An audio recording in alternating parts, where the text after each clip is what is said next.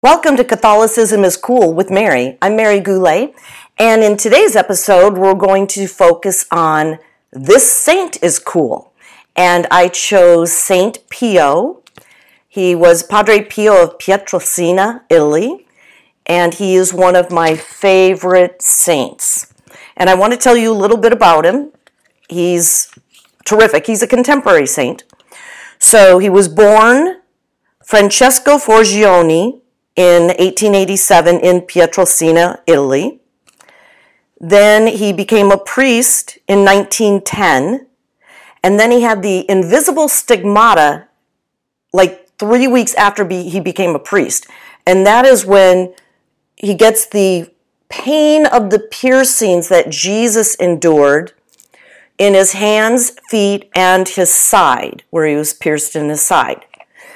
Then in 1913, my book is torn, um, the stigmata becomes visible, and he has to wear these little gloves and a cloth and socks on his feet to kind of stop the blood, the bleeding.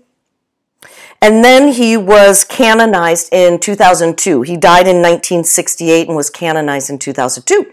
So that was in my lifetime, which I think is very interesting. Okay, I want to share with you, I already mentioned that um, he had the stigmata.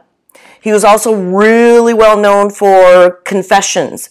People would travel far and wide to have him hear their confession.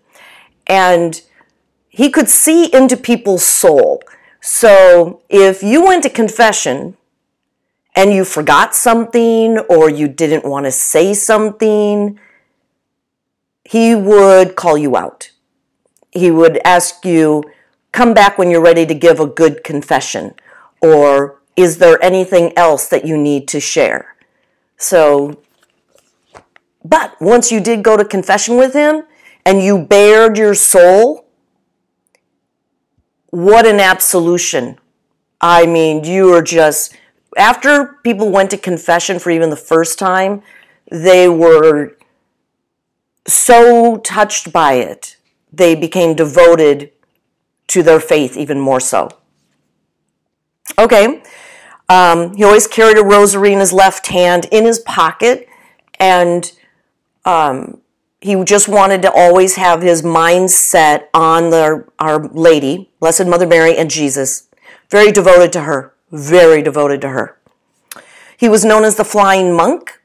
There are stories of him, you can find them on, the, on Google, that during the war, fighter pilots were out to bomb the Germans' stash of artillery, and they once went over to San Giovanni Rotondo, where that's the church that Padre Pio was at. And Padre Pio was known to be in the sky, flying monk, up to the window of the pilots with his hands up in the air saying, No, you're not going to bomb. And then he would jam, or the Holy Spirit jam the brigadier's doors so the bombs couldn't fall out of the bottom of the plane. So he's known as the flying monk as well. Um, he was very well known for healing people. Uh, he would receive letters, please help my daughter, my son, my uncle, whomever it may be, and stories like crazy that he was a healer and brought people back to good health. He could bilocate. So if you thought you were having dinner with Padre Pio, someone else was having breakfast with him elsewhere those stories would come about as well. Um, oh, he. There are stories also that he was in a spiritual battle because he was so holy. He was so touched by the Holy Spirit, so close to God. Some people, um, there was a saying that he had one foot on earth and one foot in heaven at all times. So, who do you think did not like that? The evil one. He could be heard in his room banging into walls, grunting, groaning, because he was literally in a spiritual battle on a physical level with the devil. For us. And then the last one I'm going to share with you because I experienced it. So here are the two books, volume one, volume two, Pray, Hope, and Don't Worry. That's his main message. Pray, hope, and don't worry. Worry is useless. God will hear your prayers and be merciful. So I bought this book. I took it to daily mass and I read a little bit before mass started. I set it down at, uh, during mass and he's known for the scent of like floral perfume. So after the entire mass, I sit down to pray and all of a sudden this wafting fragrance like literally moves past me. And I look up. There are no flowers in any decent range that would push off that much potent fragrance. So I'm like, hmm, that's weird. So I go back to praying. Here it comes again. I'm like, hmm. So I go out after Mass. There's a bunch of people talking. I'm standing there. One of the guys sitting near me, like I think right behind me, comes out, elbows me. He said, hmm, did you smell the flowers? I'm like, I did. He goes, points to my book, Padre Pio, Saint Pio. Um, so he's known for, if you have this experience of these potent flower fragrance around you, that's him sending you graces, which is magnificent, amazing. Tons of stories about that. And there's on the opposite side of that, a guy smelled something that was horrible, was a horrible scent. And he's like, What is that smell? I can't stand it.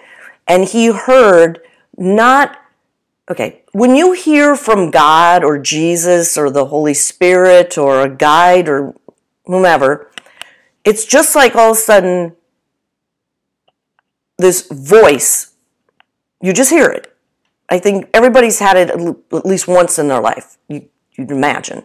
Anyway, this guy having the horrible scent when he asked, What is that smell? Can't get away from it. Padre Pio said to him, It's the horrible, wretched life you're living. So the guy got convinced, like, oh boy, I'm on the wrong track here. And I think the story states that he went to confession and totally turned his life around. So that's the only one that I read about a bad smell, but I've read many about people having this wonderful experience of this fragrance. So if you're interested, I would check out Padre Pio. Um, I think there is a website, the Padre Pio Foundation of America. You can Google that. And I'm going to read to you one more thing because it's important. It is, he wants all of us to be one of his spiritual children guiding, he guides us throughout our lifetime. So I'm serious about pray to this guy. Here's what he says I love my spiritual children as much as my own soul and even more. Once I take a soul on, I also take on their entire family as my spiritual children. In my spiritual children, my prayers for you will never be lacking. If one of my spiritual children ever goes astray, I shall leave my flock and seek him out. And lastly, I shall stand at the gates of paradise until all my spiritual children have entered. He just wants us to go to heaven. So, I don't know, check out Padre Pio. He's he's pretty awesome. All right, hope you enjoyed this episode of This Saint is Cool. Welcome to Catholicism is Cool with Mary. I'm Mary Goulet. And this is one of my favorite prayers that I'm just going to start putting into my posts. It's said toward the end of the Mass, and it just speaks so loudly to me. So let's get started. Deliver us, Lord, from every evil, and graciously grant us peace in our day in your mercy, keep us free from sin and protect us from all anxiety as we wait in joyful hope for the coming of our Savior, Jesus Christ. A special prayer, prayer to Saint Michael the Archangel. This prayer can be said every day um, to protect yourself from anything you feel is coming at you. Could be a person, could be uh, somebody at work, it just could be a disagreement. It's always a good protection prayer. Okay, Saint Michael, the Archangel, defend us in battle, be our defense against the wickedness and snares of the devil. May God rebuke him, we humbly pray, and do you, O Prince of the heavenly host, by the power of God, thrust into hell Satan and the other evil spirits who prowl about the earth seeking the ruin of souls. Amen.